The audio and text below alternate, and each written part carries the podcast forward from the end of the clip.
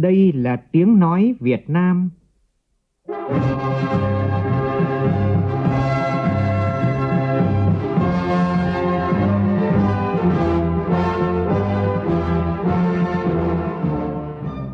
là tiếng nói Việt Nam, phát thanh từ Hà Nội, thủ đô nước Cộng hòa xã hội chủ nghĩa Việt Nam.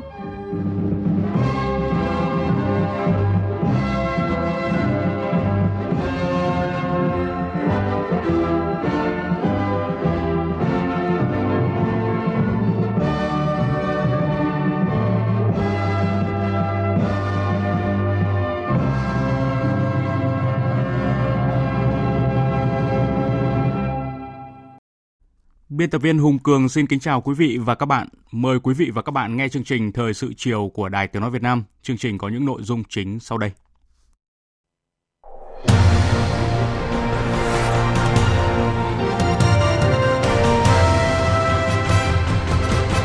Bão số 5 có thể gây mưa tới 400 mm và sóng biển cao tới 7m do đổ bộ đúng vào thời điểm thủy chiều cao nhất trong ngày, nên gia tăng nguy cơ rủi ro của thiên tai. Thủ tướng Chính phủ yêu cầu các địa phương từ Quảng Trị đến Đà Nẵng sẵn sàng chủ động các phương án ứng phó, không để bị động bất ngờ trong mọi tình huống. Các bộ trưởng lao động ASEAN và bộ trưởng giáo dục ASEAN thông qua lộ trình thực hiện tuyên bố ASEAN về phát triển nguồn nhân lực cho thế giới công việc đang đổi thay. Bộ Nông nghiệp và Phát triển Nông thôn xuất khẩu lô cà phê nhân gần 300 tấn đầu tiên sang châu Âu theo Hiệp định EVFTA. Trong phần tin thế giới, ông Suga Yoshihide chính thức trở thành thủ tướng thứ 99 của Nhật Bản. Nhiều quốc gia đã chúc mừng tân thủ tướng Suga, khẳng định sẵn sàng hợp tác với chính phủ mới của Nhật Bản. Các nhà khoa học Mỹ vừa phát hiện kháng thể có khả năng vô hiệu hóa hoàn toàn virus SARS-CoV-2. Liên Hợp Quốc công bố báo cáo cho thấy thế giới đang thất bại trong việc thực hiện các cam kết bảo vệ thiên nhiên hoang dã.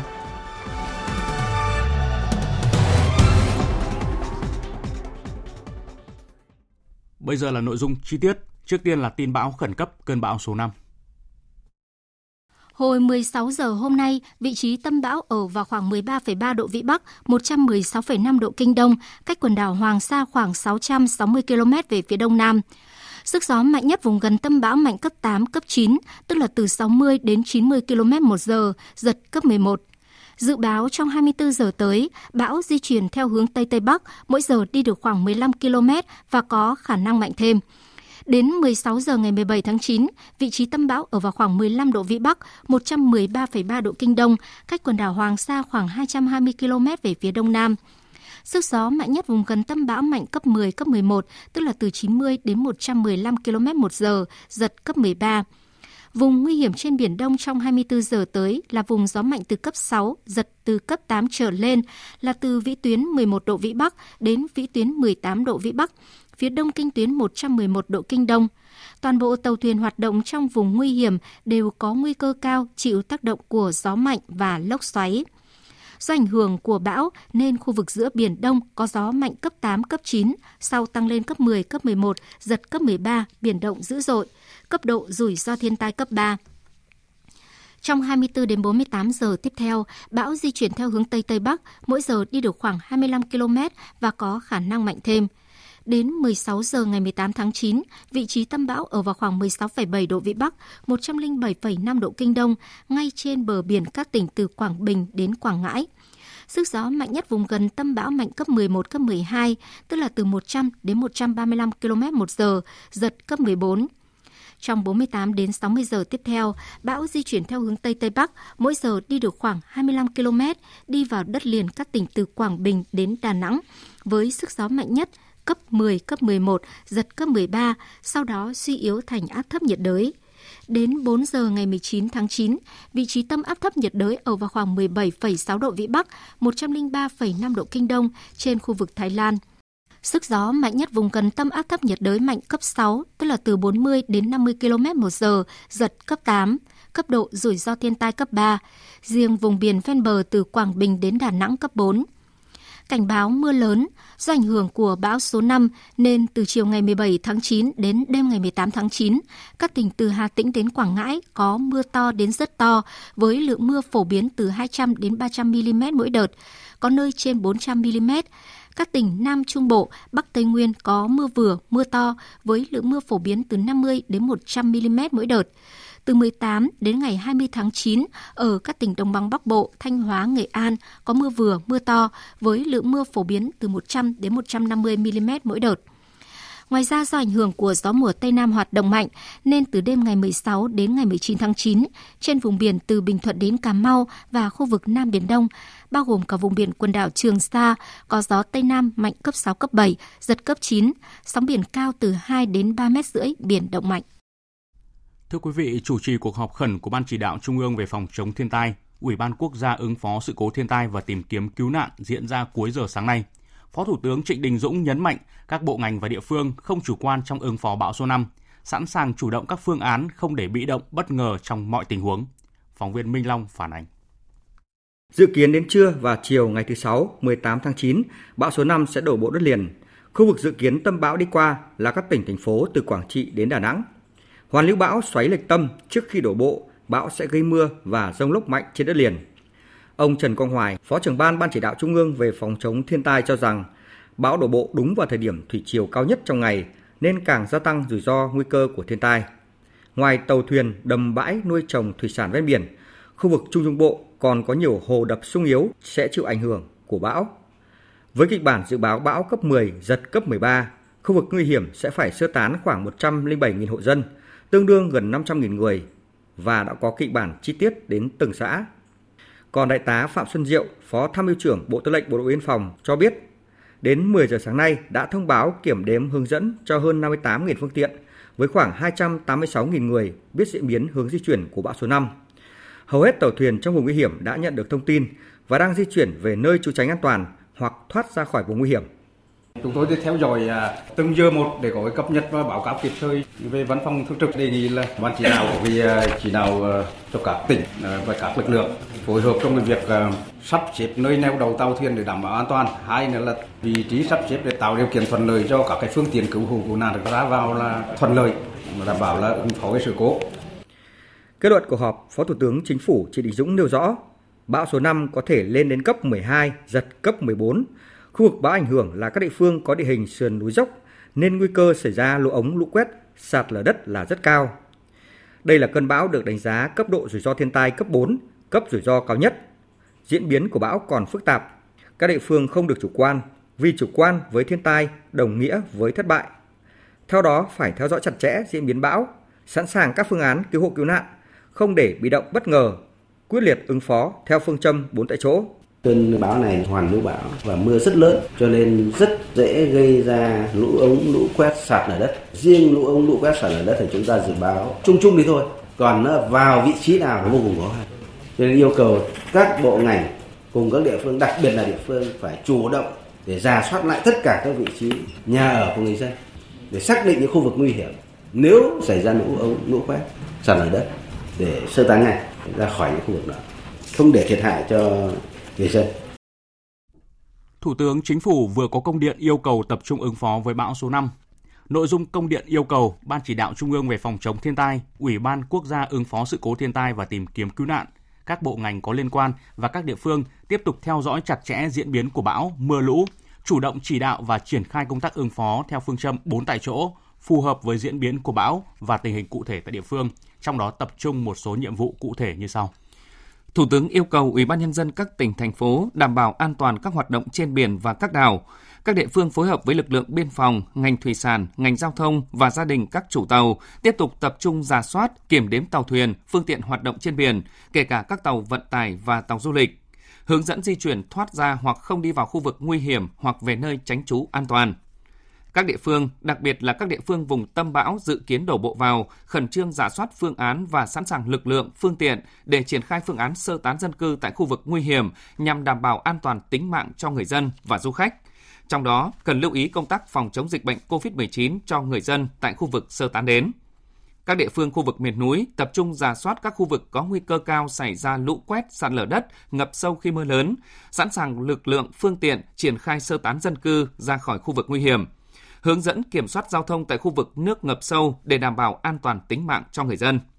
Triển khai các biện pháp đảm bảo an toàn đập, hồ chứa nước, chủ động dự trữ lương thực, thực phẩm, hàng hóa thiết yếu tại khu vực có nguy cơ bị chia cắt kéo dài do mưa lũ, sẵn sàng lực lượng vật tư phương tiện để khắc phục sự cố, đảm bảo giao thông thông suốt trên các trục giao thông chính. Các bộ, cơ quan trung ương tùy theo chức năng quản lý nhà nước và nhiệm vụ, chủ động phối hợp với các địa phương triển khai các biện pháp ứng phó với bão theo phương châm 4 tại chỗ, sẵn sàng hỗ trợ địa phương khi có yêu cầu. Thời điểm này, các địa phương từ Quảng Trị đến Đà Nẵng cũng đã họp triển khai các biện pháp phòng tránh bão và mưa lớn do bão. Phản ánh của nhóm phóng viên Đài Tiếng Nói Việt Nam tại miền Trung. Chiều nay, Ban Chỉ huy phòng chống thiên tai và tìm kiếm cứu nạn tỉnh Quảng Bình đã tổ chức cuộc họp để triển khai công tác phòng chống bão số 5. Hiện các địa phương đang kêu gọi tàu thuyền vào bờ, sắp xếp neo đậu an toàn, sẵn sàng sơ tán di chuyển dân cư ra khỏi khu vực nguy hiểm. Ông Trần Phong, Phó Chủ tịch Ủy ban nhân dân tỉnh Quảng Bình cho biết, tỉnh đã yêu cầu các đơn vị liên quan chủ động dự trữ lương thực, thực phẩm, hàng hóa thiết yếu tại các khu vực có nguy cơ chia cắt khi lũ lụt kéo dài. Dự kiến thành lập một số cái đoàn công tác chủ động thực hiện các cái phương án mà xây dựng kiểm tra ở khu vực tuyên hóa, minh hóa, kiểm tra ở khu vực Bố Trạch, Quảng Trạch và Ba Đồn, Quảng Ninh, Lệ Thủy và khu vực Đồng Hới. Còn các sở ngành địa phương thì căn cứ trong chức năng nhiệm vụ của mình chủ động thực hiện các cái phương án. Đến chiều nay, tỉnh Thừa Thiên Huế đã lên phương án ứng phó khi bão đổ bộ vào bờ. Bộ Chỉ huy Bộ đội Biên phòng tỉnh Thừa Thiên Huế kêu gọi tàu thuyền đang hoạt động trên biển về nơi tránh trú an toàn. Ông Nguyễn Văn Phương, Phó Chủ tịch Ủy ban nhân dân tỉnh Thừa Thiên Huế đề nghị các địa phương nhắc nhở người dân không được chủ quan với cơn bão được dự báo có mưa to gió lớn. Dự kiến đợt này thì bão lớn ở lại đầu mùa cho nên là cái tâm lý có thể là chủ quan. Chúng tôi cũng quán triệt tinh thần cao độ để chống bão. Về lũ cũng sẽ theo dõi sát tình hình để điều hành. Tuy nhiên về bão thì ờ, chúng tôi cũng rất lo lắng các cái hộ dân, nhà cửa, công trình đang còn khả năng chống bão kém thì chúng tôi sẽ có cái phương án cụ thể để ờ, di dời dân cũng như là các cái biện pháp dân chống Hiện nay thành phố Đà Nẵng đã nghiêm cấm tàu thuyền ra khơi, tổ chức kiểm đếm quản lý chặt chẽ và giữ thông tin liên lạc với các tàu thuyền còn đang hoạt động trên biển, phối hợp với các địa phương đơn vị hướng dẫn sắp xếp tàu thuyền neo đậu an toàn tại khu tránh trú bão Âu thuyền Thọ Quang và Vịnh Mân Quang. Ông Lê Văn Tiến, Chi cục trưởng Chi cục Thủy lợi và Phòng chống thiên tai thành phố Đà Nẵng cho biết, điều quan tâm chỉ đạo của thành phố Đà Nẵng là đảm bảo an toàn cho các tàu thuyền và công trình đang xây dựng. Các cái tàu thuyền đã nhận được cái tin và cũng biết được hướng di chuyển của bão, là thuyền cũng đang à, trên đường đi vào sở à, xây dựng là sáng nay thì cũng à, đã nhận được chỉ đạo của thành phố nhưng mà trước đó các cái chủ đầu tư và các ban quản lý là đảm bảo an toàn cho các công trình xây dựng trên cao các cái tháp cẩu Đến chiều nay, tỉnh Quảng Nam còn 553 tàu với gần 5.700 lao động đánh bắt ở khu vực biển Hoàng Sa, Trường Sa. Hiện các ngư dân đi trên những tàu cá này đã nhận được thông báo về diễn biến của bão và đang di chuyển ra khỏi vùng ảnh hưởng. Đài Tiếng Nói Việt Nam sẽ liên tục thông tin và cập nhật tình hình về cơn bão số 5 trên kênh Thời sự VOV1 và các kênh sóng của Đài Tiếng Nói Việt Nam. Quý vị và các bạn chú ý theo dõi. Thời sự VOV, nhanh, tin cậy, hấp dẫn. Thưa quý vị, tiếp tục chương trình phiên họp thứ 48, chiều nay Ủy ban Thường vụ Quốc hội cho ý kiến về các báo cáo của Chính phủ, Tranh án Tòa án Nhân dân tối cao, Viện trưởng Viện Kiểm sát Nhân dân tối cao, Tổng Kiểm toán Nhà nước và cá nhân có liên quan trong việc thực hiện nghị quyết của Quốc hội về giám sát chuyên đề và chất vấn trong nhiệm kỳ khóa 14 và một số nghị quyết trong nhiệm kỳ khóa 13. Riêng trong lĩnh vực nội vụ, các đại biểu nhận thấy còn xảy ra tình trạng tăng tổ chức sau khi sắp xếp. Công tác tổ chức cán bộ vẫn còn những sai phạm. Phóng viên Lại Hoa phản ánh báo cáo tổng hợp thực hiện các nghị quyết của Quốc hội về giám sát chuyên đề và chất vấn trong nhiệm kỳ khóa 14 và một số nghị quyết trong nhiệm kỳ khóa 13, Bộ trưởng chủ nhiệm Văn phòng Chính phủ Mai Tiến Dũng cho biết, trong lĩnh vực nội vụ, Chính phủ đã giả soát điều chỉnh, xác định rõ cụ thể về chức năng nhiệm vụ của từng bộ, cơ quan ngang bộ, giảm tối đa cấp trung gian, thu gọn đầu mối, giảm biên chế, giảm số lượng lãnh đạo cấp phó, sắp xếp lại tổ chức bộ máy ở một số lĩnh vực, tổ chức theo ngành dọc.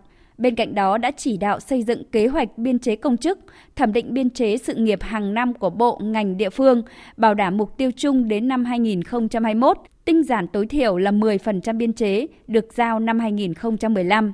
Tính đến nay, biên chế do chính phủ quản lý đã giảm được 334.000 người. So với yêu cầu của Bộ Chính trị, thì trong năm tới còn phải tiếp tục giảm 20.000 người thông tin về kết quả thực hiện nghị quyết của Quốc hội về giám sát chuyên đề và chất vấn trong nhiệm kỳ khóa 14 và một số nghị quyết của nhiệm kỳ khóa 13.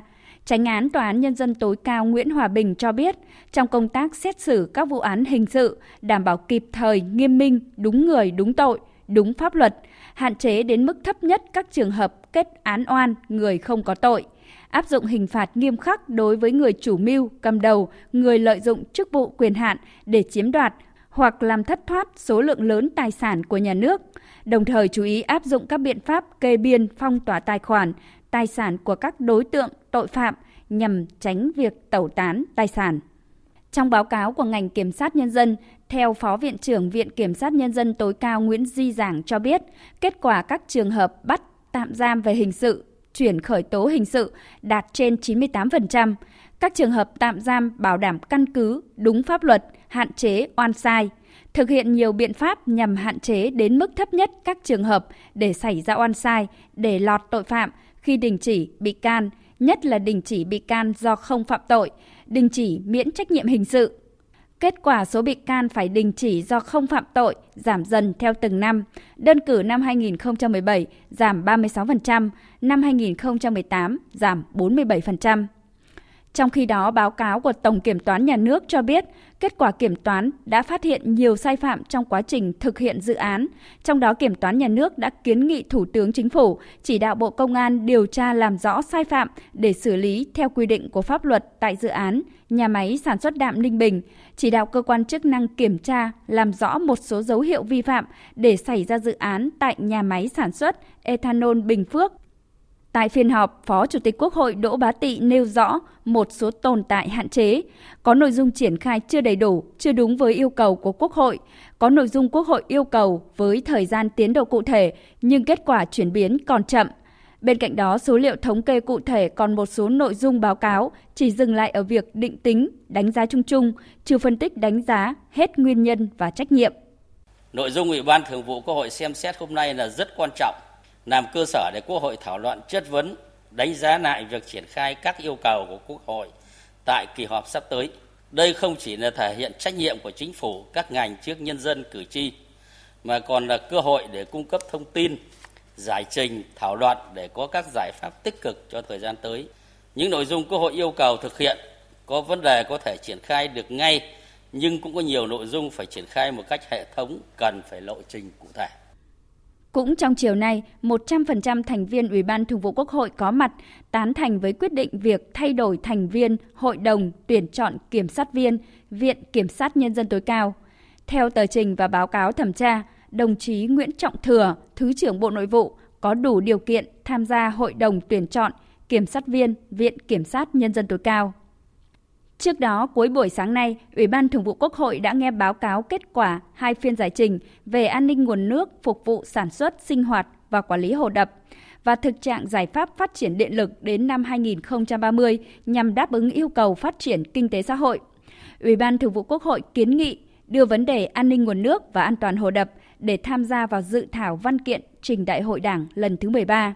Qua thực tế làm việc với các tỉnh, thành phố về văn kiện Đại hội 13 của Đảng, Chủ tịch Quốc hội Nguyễn Thị Kim Ngân cho rằng, xem coi trong đó nói vấn đề an nguồn nước đủ liều lượng chưa? Và qua cái kết quả giám sát các phiên giải trình này nè, nói về điện, về nước đã thực là thuyết phục chưa? Qua đây chúng ta có rất nhiều tư liệu, tình hình để tham gia hoàn chỉnh cái văn kiện để trình ra đại hội. Chứ còn những kiến nghị khác thì nhất trí là phải hoàn thiện lại hệ thống chính sách pháp luật, bố trí nguồn lực để đầu tư trước mắt và lâu dài đối với những cái vấn đề chúng ta đã giám sát những cái vấn đề chúng ta đã tổ chức phiên giải trình thì chúng ta phải nắm tình hình nó để trong cái thẩm tra các cái báo cáo tài chính ngân sách bố trí trung hạn cho thời gian tới rồi hàng năm như thế nào. Ngày mai, Ủy ban Thường vụ Quốc hội xem xét các báo cáo của Chính phủ, Tòa án Nhân dân tối cao, Viện Kiểm sát Nhân dân tối cao, Kiểm toán Nhà nước về kết quả ra soát văn bản quy phạm pháp luật báo cáo kết quả giám sát của Hội đồng Dân tộc, các ủy ban của Quốc hội về việc ban hành văn bản quy phạm pháp luật trong nhiệm kỳ Quốc hội khóa 14 và cho ý kiến về báo cáo về tình hình thi hành hiến pháp, luật, nghị quyết của Quốc hội. Cũng trong chiều mai, Ủy ban Thường vụ Quốc hội cho ý kiến về việc chuẩn bị kỳ họp thứ 10 của Quốc hội. Chiều nay tại Hà Nội diễn ra hội nghị cấp cao về phát triển nguồn nhân lực cho thế giới, công việc đang đổi thay. Đây là phiên đặc biệt của các bộ trưởng lao động ASEAN và bộ trưởng giáo dục ASEAN do Bộ Lao động Thương binh và Xã hội phối hợp với Bộ Giáo dục Đào tạo tổ chức. Hội nghị được tổ chức theo hình thức trực tiếp kết hợp trực tuyến với 4 phiên thảo luận chủ đề quan hệ đối tác cho phát triển nguồn nhân lực, phát triển nguồn nhân lực trong kỷ nguyên hậu đại dịch, vai trò lãnh đạo của khu vực tư nhân với việc phát triển nguồn nhân lực, các hệ thống giáo dục và đào tạo sẵn sàng cho tương lai để thúc đẩy các kỹ năng của thế kỷ 21. Tham dự hội nghị có Phó Thủ tướng Vũ Đức Đam và khoảng 150 đại biểu ở 70 điểm cầu tại các nước trong khu vực ASEAN. Phóng viên Kim Thanh phản ánh. Tại hội nghị, các Bộ trưởng Lao động và Bộ trưởng Giáo dục các nước ASEAN đều khẳng định đầu tư phát triển nguồn nhân lực không chỉ là đào tạo mới và đào tạo lại mà còn là công nhận và tận dụng nhân lực có trình độ đã qua đào tạo. Cộng đồng kinh tế ASEAN đã thống nhất ký kết các thỏa thuận công nhận lẫn nhau về lao động kỹ năng ở tất cả các trình độ. Bộ trưởng Bộ Lao động Thương binh và Xã hội Đào Ngọc Dung khẳng định Việt Nam đã chọn phát triển nguồn nhân lực là một trong những ưu tiên của cộng đồng văn hóa xã hội ASEAN, góp phần thúc đẩy phát triển của cộng đồng kinh tế, tăng cường khả năng chủ động thích ứng của ASEAN. Việt Nam đặc biệt quan trọng cái quan hệ hợp tác trong phát triển nguồn nhân lực. Trước hết là chúng tôi ờ, rất chú trọng đến cái hợp tác công tư. Ờ, trong ờ, khi mà thế giới Việt Nam đang thay đổi thì chúng ta sẽ không thể thành công nếu không có sự tham gia của khu vực tư nhân vào vấn đề này. Ờ, việc thúc đẩy cái mối quan hệ hợp tác giữa chính phủ với khu vực tư nhân, giữa khu vực ờ, doanh nghiệp với hệ thống các cơ sở giáo dục đào tạo nói chung và giáo dục đào tạo nghề nghiệp nói riêng nhằm nâng cao hiệu quả đào tạo, sử dụng nguồn nhân nguồn nhân lực, góp phần khai thác và sử dụng có hiệu quả cái nguồn nhân lực qua đào tạo được ra. Nhấn mạnh vấn đề giải quyết việc làm cho người lao động trong khu vực, nhất là đối với nhóm lao động chịu ảnh hưởng do dịch COVID-19, ông Tuan Haji Awang bin Hasim, Thứ trưởng Bộ Nguồn Nhân lực Malaysia nói. Để chúng ta tập trung thúc đẩy phát triển, khôi phục à, nền kinh tế ASEAN trong bối cảnh hiện nay, thì việc tiếp tục đóng góp vào mục tiêu phát triển bền vững là hết sức cần thiết và quan trọng. Trong đó, những cái mục tiêu như là việc làm xanh, kỹ năng xanh cần phải được thúc đẩy trong lực lượng lao động của chúng ta. Điều này đòi hỏi những cái yêu cầu công việc mới, kỹ năng mới, kể cả công nghệ và các chính sách. Chúng ta cần phải nhấn mạnh đâu là những kỹ năng cần thiết trong tương lai trong khu vực của chúng ta, bao gồm việc đào tạo nghề, rồi tăng cường đào tạo lại, nâng cao lại các kỹ năng cho người lao động. Phát biểu tại hội nghị, Phó Thủ tướng Vũ Đức Đam nhấn mạnh thế giới đã và đang trải qua những biến đổi to lớn. Nhiều nghiên cứu đã chỉ ra rằng trong 10 đến 15 năm tới đây, khoảng 1 phần 3 số công việc hiện tại sẽ được thay thế bởi trí tuệ nhân tạo và khoảng 40% lao động toàn cầu sẽ phải bổ sung kỹ năng mới để đáp ứng yêu cầu công việc. Một nghiên cứu của Tổ chức Y tế Thế giới tại 5 nước ASEAN cũng đưa ra dự báo 56% việc làm trong các nước này có thể bị ảnh hưởng, thậm chí bị thay thế bởi tự động hóa trong vài thập kỷ tới. Đặc biệt từ đầu năm 2020 tới nay, đại dịch COVID-19 đã tác động tới 2,7 tỷ lao động trên toàn thế giới. Chỉ trong quý 2 năm nay, khu vực ASEAN có trên 42 triệu việc làm bị mất đi. Phát triển nguồn nhân lực là một trong ba ưu tiên hàng đầu của cộng đồng ASEAN và đã được ghi trong hiến trương ASEAN và đã có rất nhiều hoạt động nhiều sáng kiến rất cụ thể. Có thể kể ra rất nhiều, như là việc xây dựng khung tham chiếu trình độ ASEAN, hay là các sáng kiến tạo ra các không gian giáo dục đại học để sinh viên giữa các nước trong khu vực có thể qua lại với nhau. Và đặc biệt là việc ra mắt Hội đồng Giáo dục Nghề nghiệp là một minh chứng rất cụ thể. Và những nỗ lực như vậy cần được chúng ta tiếp tục thúc đẩy mạnh mẽ và liên tục để có thể thực hiện thành công tuyên bố ASEAN về phát triển nguồn nhân lực trong một thế giới công việc đang thay đổi để đáp ứng cái yêu cầu của nền sản xuất mới và của xã hội tương lai.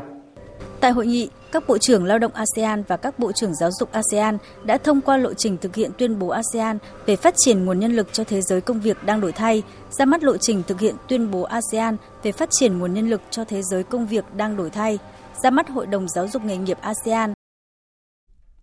Gần 300 tấn cà phê được xuất khẩu sang châu Âu sáng nay theo Hiệp định EVFTA trong ba lô cà phê nhân xuất khẩu ngày hôm nay có một lô cà phê đạt tiêu chuẩn 4C, mức giá cao hơn 30 đô la Mỹ một tấn so với thị trường thế giới. Buổi lễ truyền đi thông điệp cơ hội lớn cho cà phê Việt đang mở ra ở thị trường cà phê lớn nhất thế giới. Nhưng ngành hàng này chỉ tận dụng được cơ hội nếu thực hiện những thay đổi sâu sắc cả trong quản lý và sản xuất, chế biến. Với hiệp định EVFTA, hầu hết nông sản Việt Nam xuất sang EU sẽ có mức thuế bằng không, nên đây sẽ là cơ hội để nông nghiệp Việt Nam có những thay đổi lớn. EU hiện chiếm trên 42% lượng cà phê Việt xuất khẩu và Việt Nam chiếm trên 8,5% tổng lượng cà phê nhập khẩu của thị trường này, song tỷ lệ cà phê chế biến còn thấp, chỉ từ 5 đến 7%. Thứ trưởng Lê Quốc Doanh khẳng định cơ hội từ EVFTA là rất lớn vì EU có tới 510 triệu dân, thu nhập bình quân đầu người trên 30.000 đô la một người một năm, nên sức mua lớn.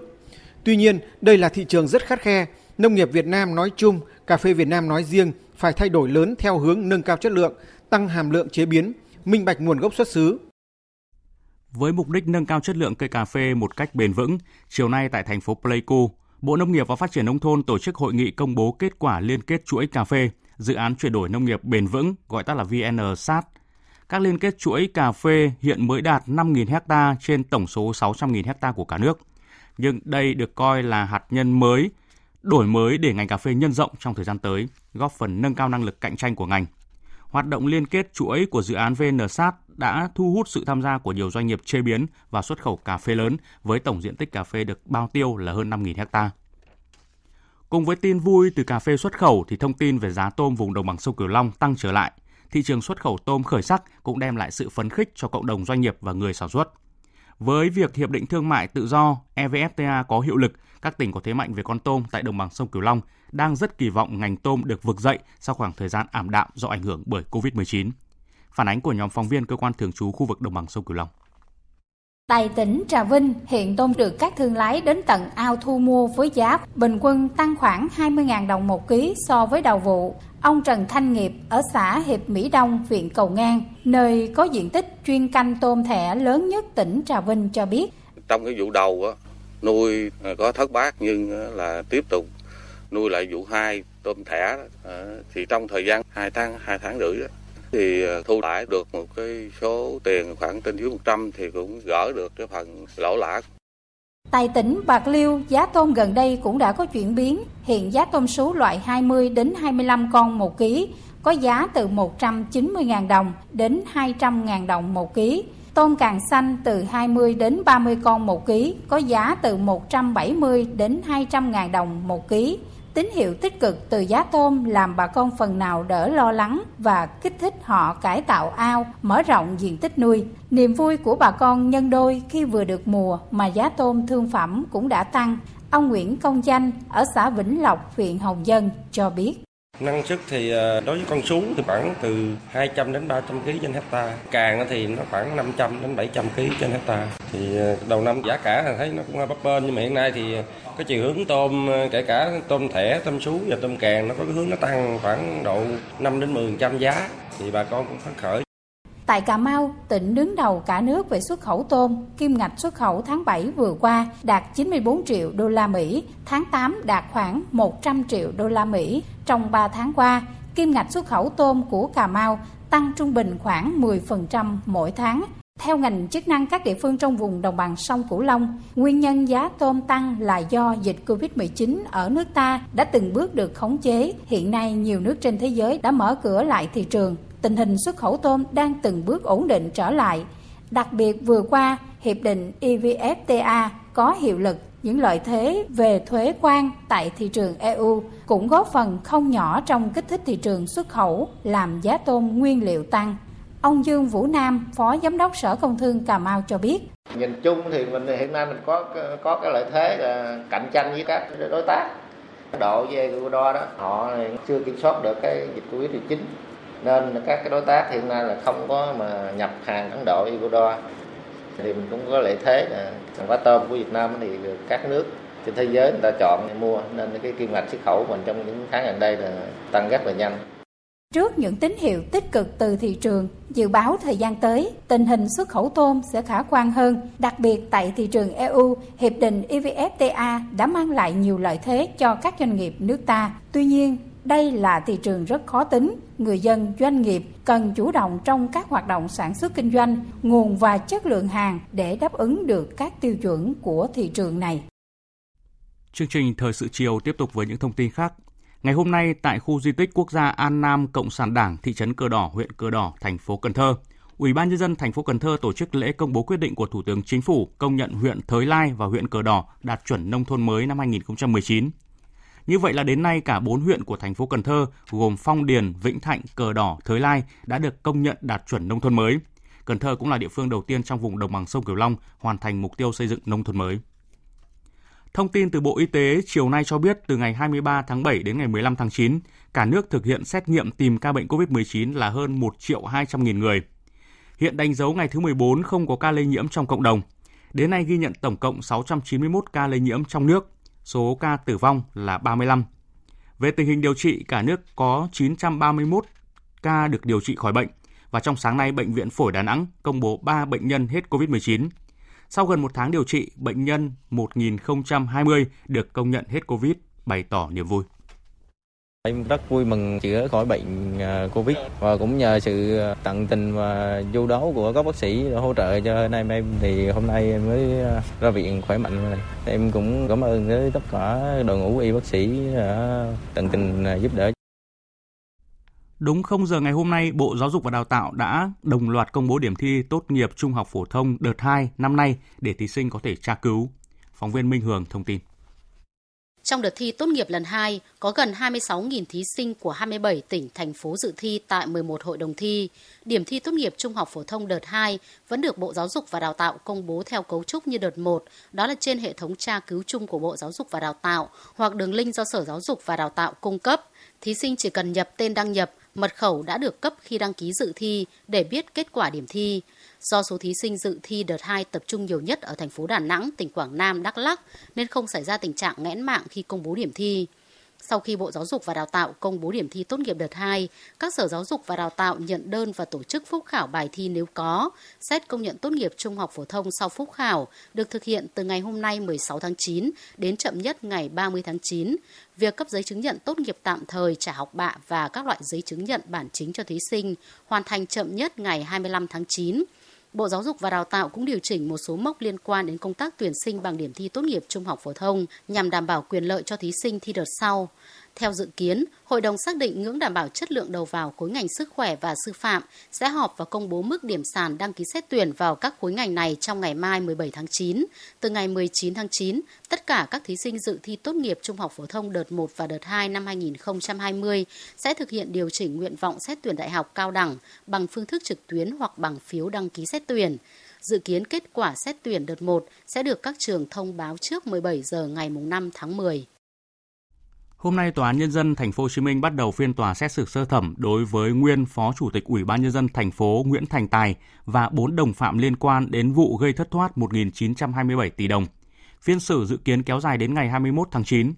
Sau phần thủ tục, hội đồng xét xử đã thẩm vấn các bị cáo. Tin của phóng viên Tỷ Huỳnh thường trú tại thành phố Hồ Chí Minh.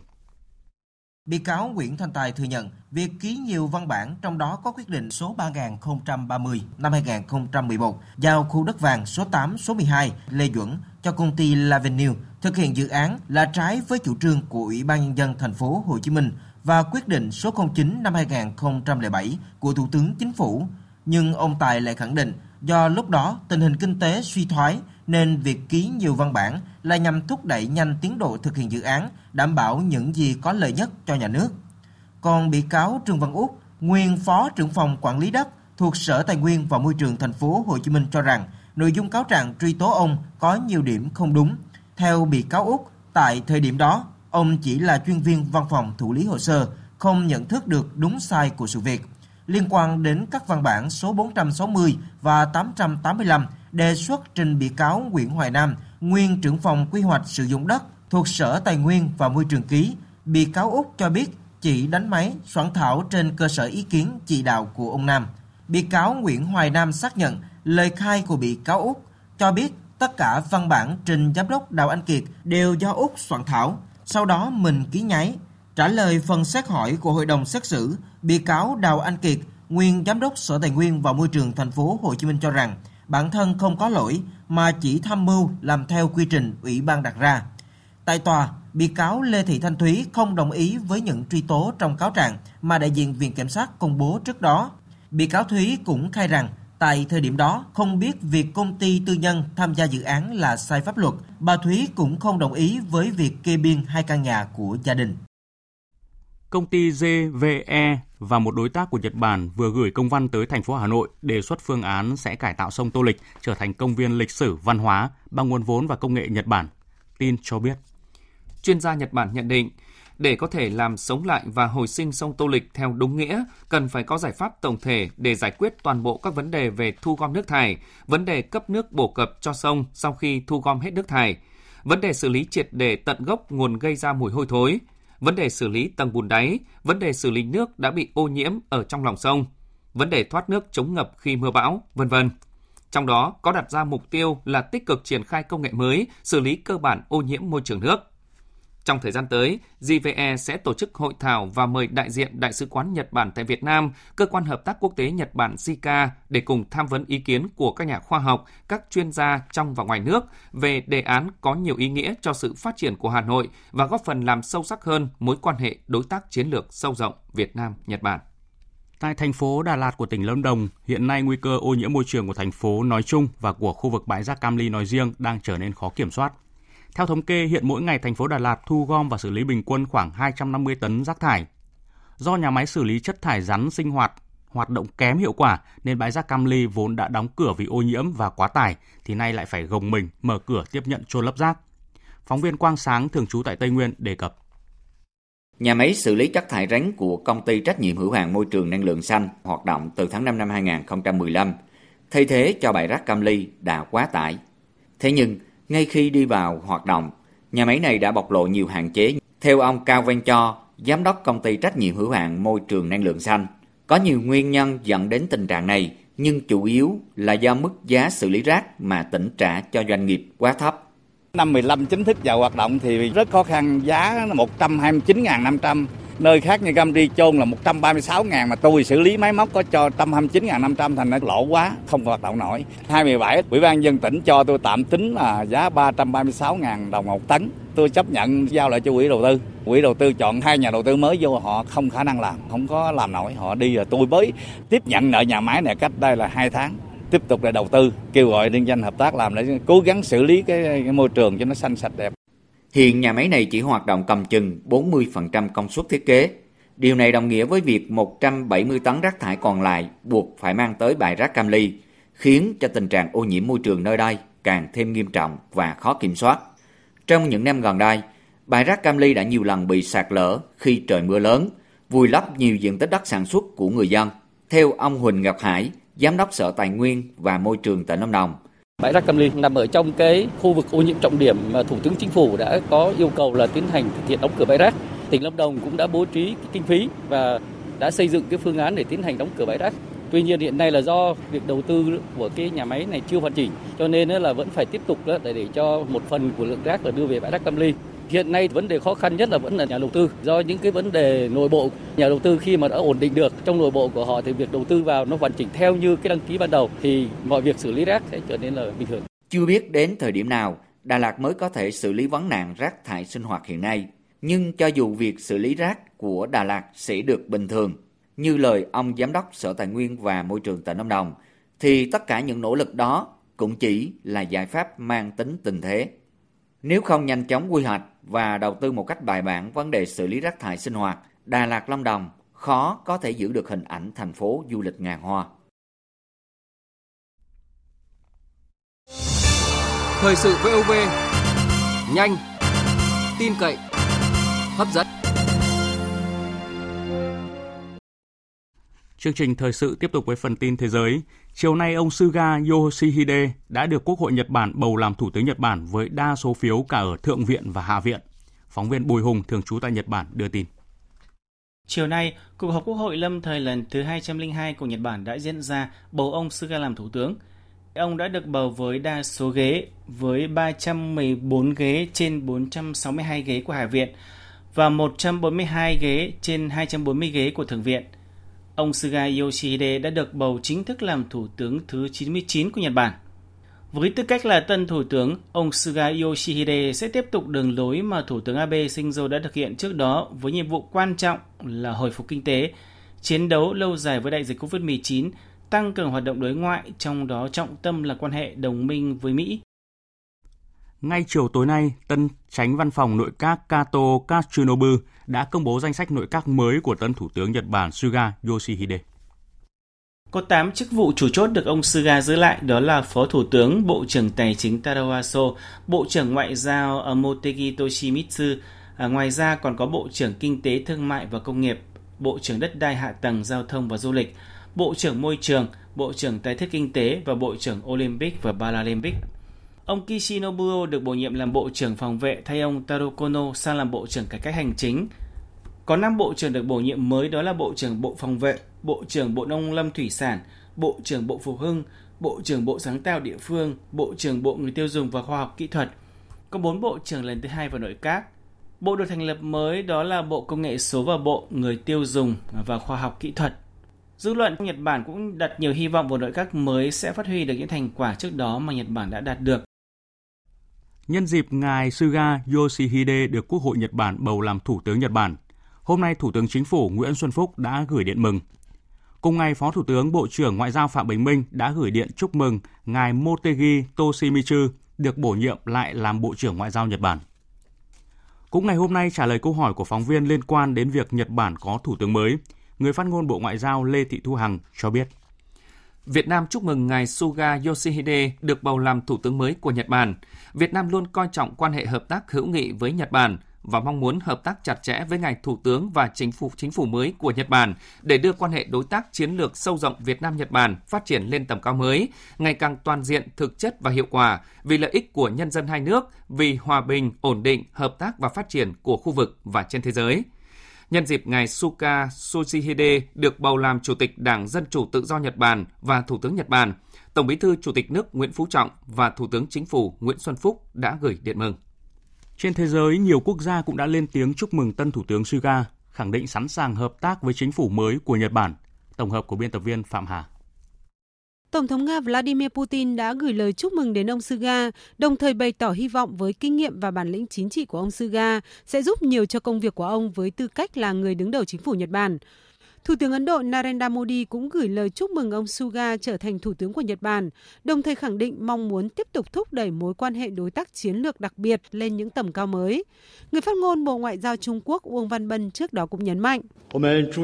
Trung Quốc sẵn sàng hợp tác với lãnh đạo đảng và chính phủ mới tại Nhật Bản trên nguyên tắc và tinh thần đã nêu trong bốn văn kiện chính trị giữa Trung Quốc và Nhật Bản, tăng cường hợp tác trong cuộc chiến chống lại đại dịch và trong phát triển kinh tế và xã hội, cũng như thúc đẩy, cải thiện và phát triển hơn nữa quan hệ song phương. Truyền thông Hàn Quốc cũng có nhiều bài viết nhận định về chính sách đối ngoại của tân Thủ tướng Nhật Bản.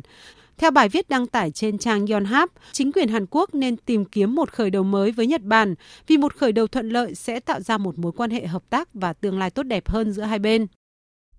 Chủ tịch Ủy ban châu Âu bà Ursula von der Leyen sáng nay trình bày thông điệp hàng năm trước Nghị viện châu Âu tại Bruxelles, trong đó vạch ra các kế hoạch chính để phục hồi Liên minh châu Âu sau đại dịch COVID-19, đồng thời hướng đến các mục tiêu dài hạn.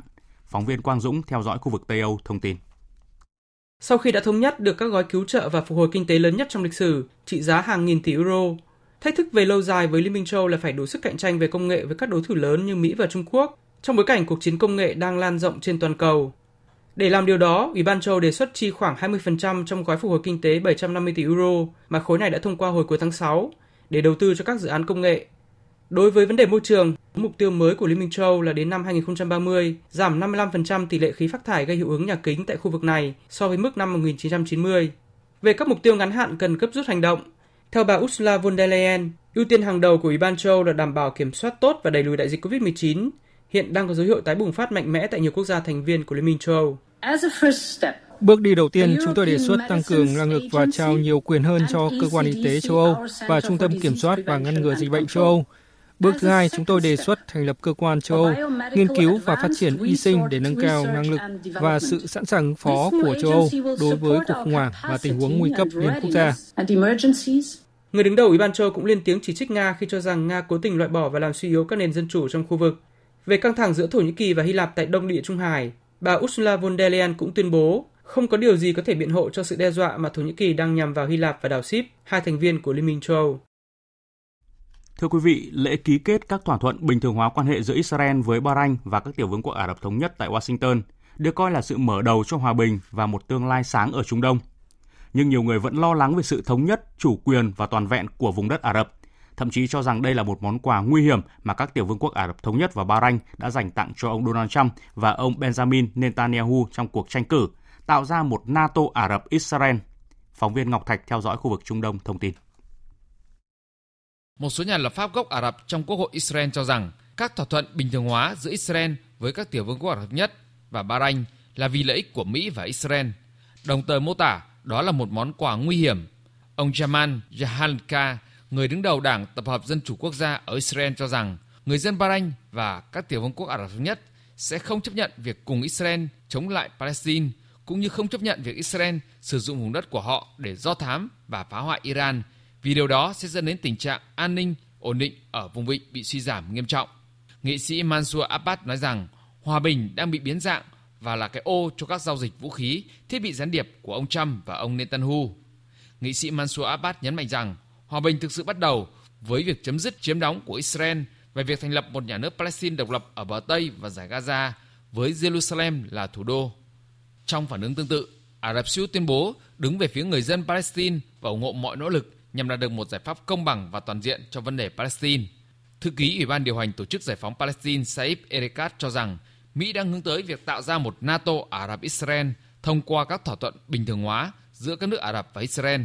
Ông Erekat lưu ý rằng điều này là rất nguy hiểm bởi vì hệ thống an ninh Ả Rập sẽ dựa vào Israel. Tổng thống Iran Hassan Rouhani cáo buộc các tiểu vương quốc Ả Rập nhất và Bahrain đang tìm cách cấp cho Israel các căn cứ ở vùng vịnh, đồng thời cảnh báo rằng họ sẽ phải gánh chịu mọi hậu quả thảm khốc. Ông Rouhani coi việc hai nước bình thường hóa quan hệ với Israel là vi phạm an ninh khu vực và các quyết định quốc tế. Căng thẳng giữa Trung Quốc và Ấn Độ lại có dấu hiệu gia tăng khi quân giải phóng nhân dân Trung Quốc được cho là đã hoàn thành việc tăng quân tới khu vực dọc đường kiểm soát thực tế với Ấn Độ trong tuần vừa qua. Phóng viên Phan Tùng thường trú tại Ấn Độ thông tin.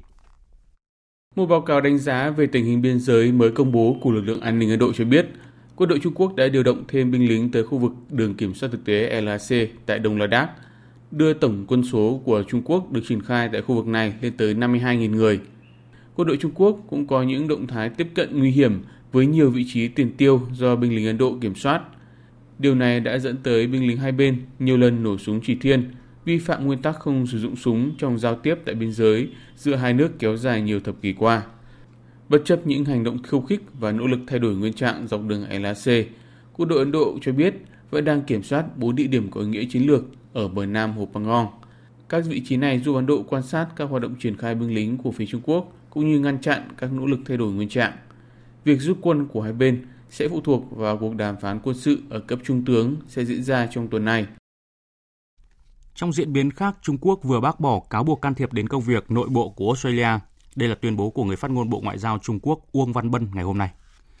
Trước đó, trong một tài liệu nộp lên tòa án vào hồi đầu tháng này, Australia đã chỉ đích danh Trung Quốc là quốc gia bị cảnh sát điều tra, trong khuôn khổ cuộc điều tra can thiệp nước ngoài đầu tiên của Australia. Quan hệ Trung Quốc-Australia đang trong thời điểm xấu nhất trong nhiều năm sau khi Australia cấm tập đoàn Huawei tham gia phát triển mạng 5G tại Australia – Kể đến là việc Canberra ban hành luật chống nước ngoài can thiệp. Tháng 5 vừa qua, Trung Quốc đã áp thuế trừng phạt đối với đại mạch nhập khẩu từ Australia. Một tin vui thắp lên hy vọng trong cuộc chiến chống lại COVID-19 trong bối cảnh số ca mắc trên toàn cầu sắp chạm mốc 30 triệu. Các nhà khoa học của Mỹ vừa phân lập được phân tử sinh học nhỏ nhất có thể đặc trị và vô hiệu hoàn toàn virus SARS-CoV-2. Trong khi đó, thế giới thì lại đã thất bại trong việc thực hiện các cam kết bảo vệ thiên nhiên hoang dã. Đây là kết quả báo cáo vừa được Liên Hợp Quốc công bố. Tổng hợp của Trần Nga. Báo cáo được đưa ra khi các nước chuẩn bị dự hội nghị thượng đỉnh Liên Hợp Quốc về đa dạng sinh học diễn ra trong tháng 9 này. Hiện nay, khoảng 17% diện tích đất liền trên thế giới được dành cho công tác bảo tồn, nhưng theo các nhà khoa học, tỷ lệ này cần nâng lên 30% mới có thể cứu được các loài động thực vật trước nguy cơ bị đe dọa, tuyệt chủng. Trong 50 năm qua, khoảng 2 phần 3 các loài trên thế giới gồm các loài động vật có vú, chim, động vật lưỡng cư, bò sát đã biến mất. Báo cáo cũng nêu các khuyến nghị để thế giới thay đổi trong cách thức canh tác, quy hoạch đô thị và từng bước xóa bỏ sử dụng nhiên liệu hóa thạch, giúp cứu một triệu loài trước nguy cơ bị tuyệt chủng. Ông Marco Lambertini, Tổng Giám đốc Quỹ Quốc tế Bảo vệ Thiên nhiên, cảnh báo. Chúng ta đã bắt đầu hiểu rằng chúng ta đang đánh mất quá nhiều động thực vật hoang dã cùng môi trường thiên nhiên vốn rất quan trọng cho đời sống của con người. Bảo tồn đời sống thực vật hoang dã không chỉ là trách nhiệm mà đã trở thành vấn đề sinh tồn. Chúng ta đã bắt đầu chứng kiến ảnh hưởng của hệ sinh thái đối với nhiều lĩnh vực của cuộc sống. Nó tác động ngay đến sức khỏe như đại dịch COVID-19, chứ không đơn thuần chỉ là các khía cạnh kinh tế. Tiếp theo chương trình như thường lệ là trang tin thể thao.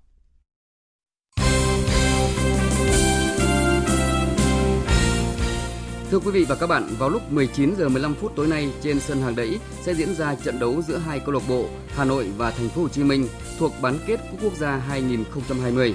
Cuộc so tài này hứa hẹn sẽ có nhiều diễn biến kịch tính. Hà Nội FC từng thắng đậm Thành phố Hồ Chí Minh cùng với tỷ số 3-0 tại bán kết Cúp Quốc gia 2019 và tại vòng 11 V-League 2020.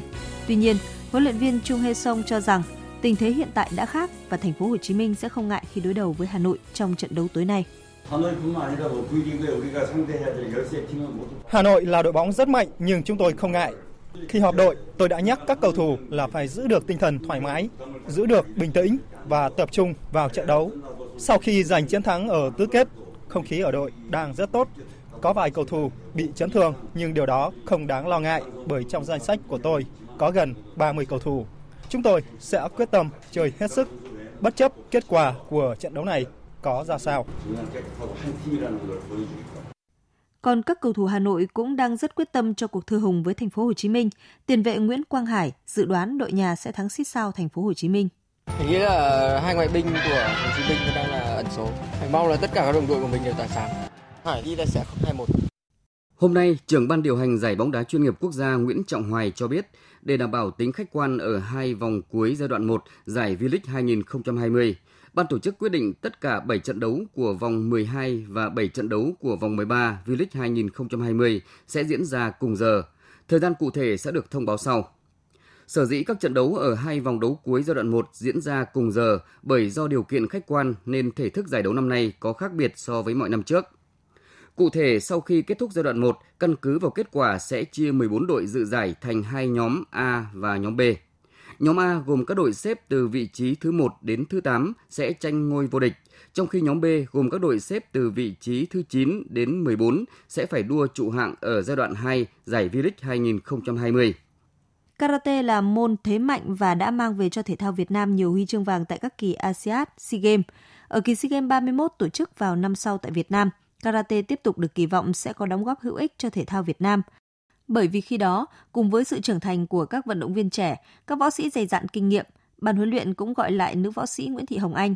Hồng Anh từng giành huy chương vàng hạng trên 68 kg nữ tại SEA Games 29, nhưng do bận việc riêng nên cô đã quyết định giã từ đội tuyển vào năm 2018. Tuy nhiên, mới đây, khi được ban huấn luyện đội tuyển quốc gia gọi lại để chuẩn bị cho SEA Games 31, cô đã đồng ý. Hồng Anh chia sẻ. Mọi người cũng động viên tập lại để chuẩn bị cho giải năm sau thì cũng vì là còn đam mê nên vẫn muốn thử một lần nữa.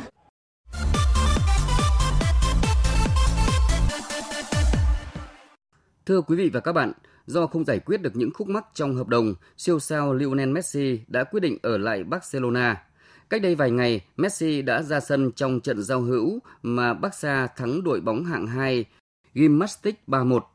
Còn vào đêm nay, Barca tiếp tục đấu giao hữu với Girona. Messi và các đồng đội đã tích cực tập luyện để chuẩn bị cho trận đấu này cũng như cho mùa giải mới. Điều đó khiến tân huấn luyện viên của Barca, Ronald Koeman rất phấn khởi. Ông nói: Điều đó thật tuyệt vời. Ai cũng biết Messi là cầu thủ xuất sắc nhất thế giới và đã giúp Barca giành được những kết quả phi thường. Messi rất quan trọng trong lối chơi của chúng tôi. Không có gì phải nghi ngờ về đẳng cấp của cậu ấy. Thật tuyệt vời khi Messi là một phần của đội bóng trong mùa giải này và ai cũng vui vì điều đó. Trong khi đó, Real Madrid đang tìm đối tác để bán ngôi sao Gareth Bale.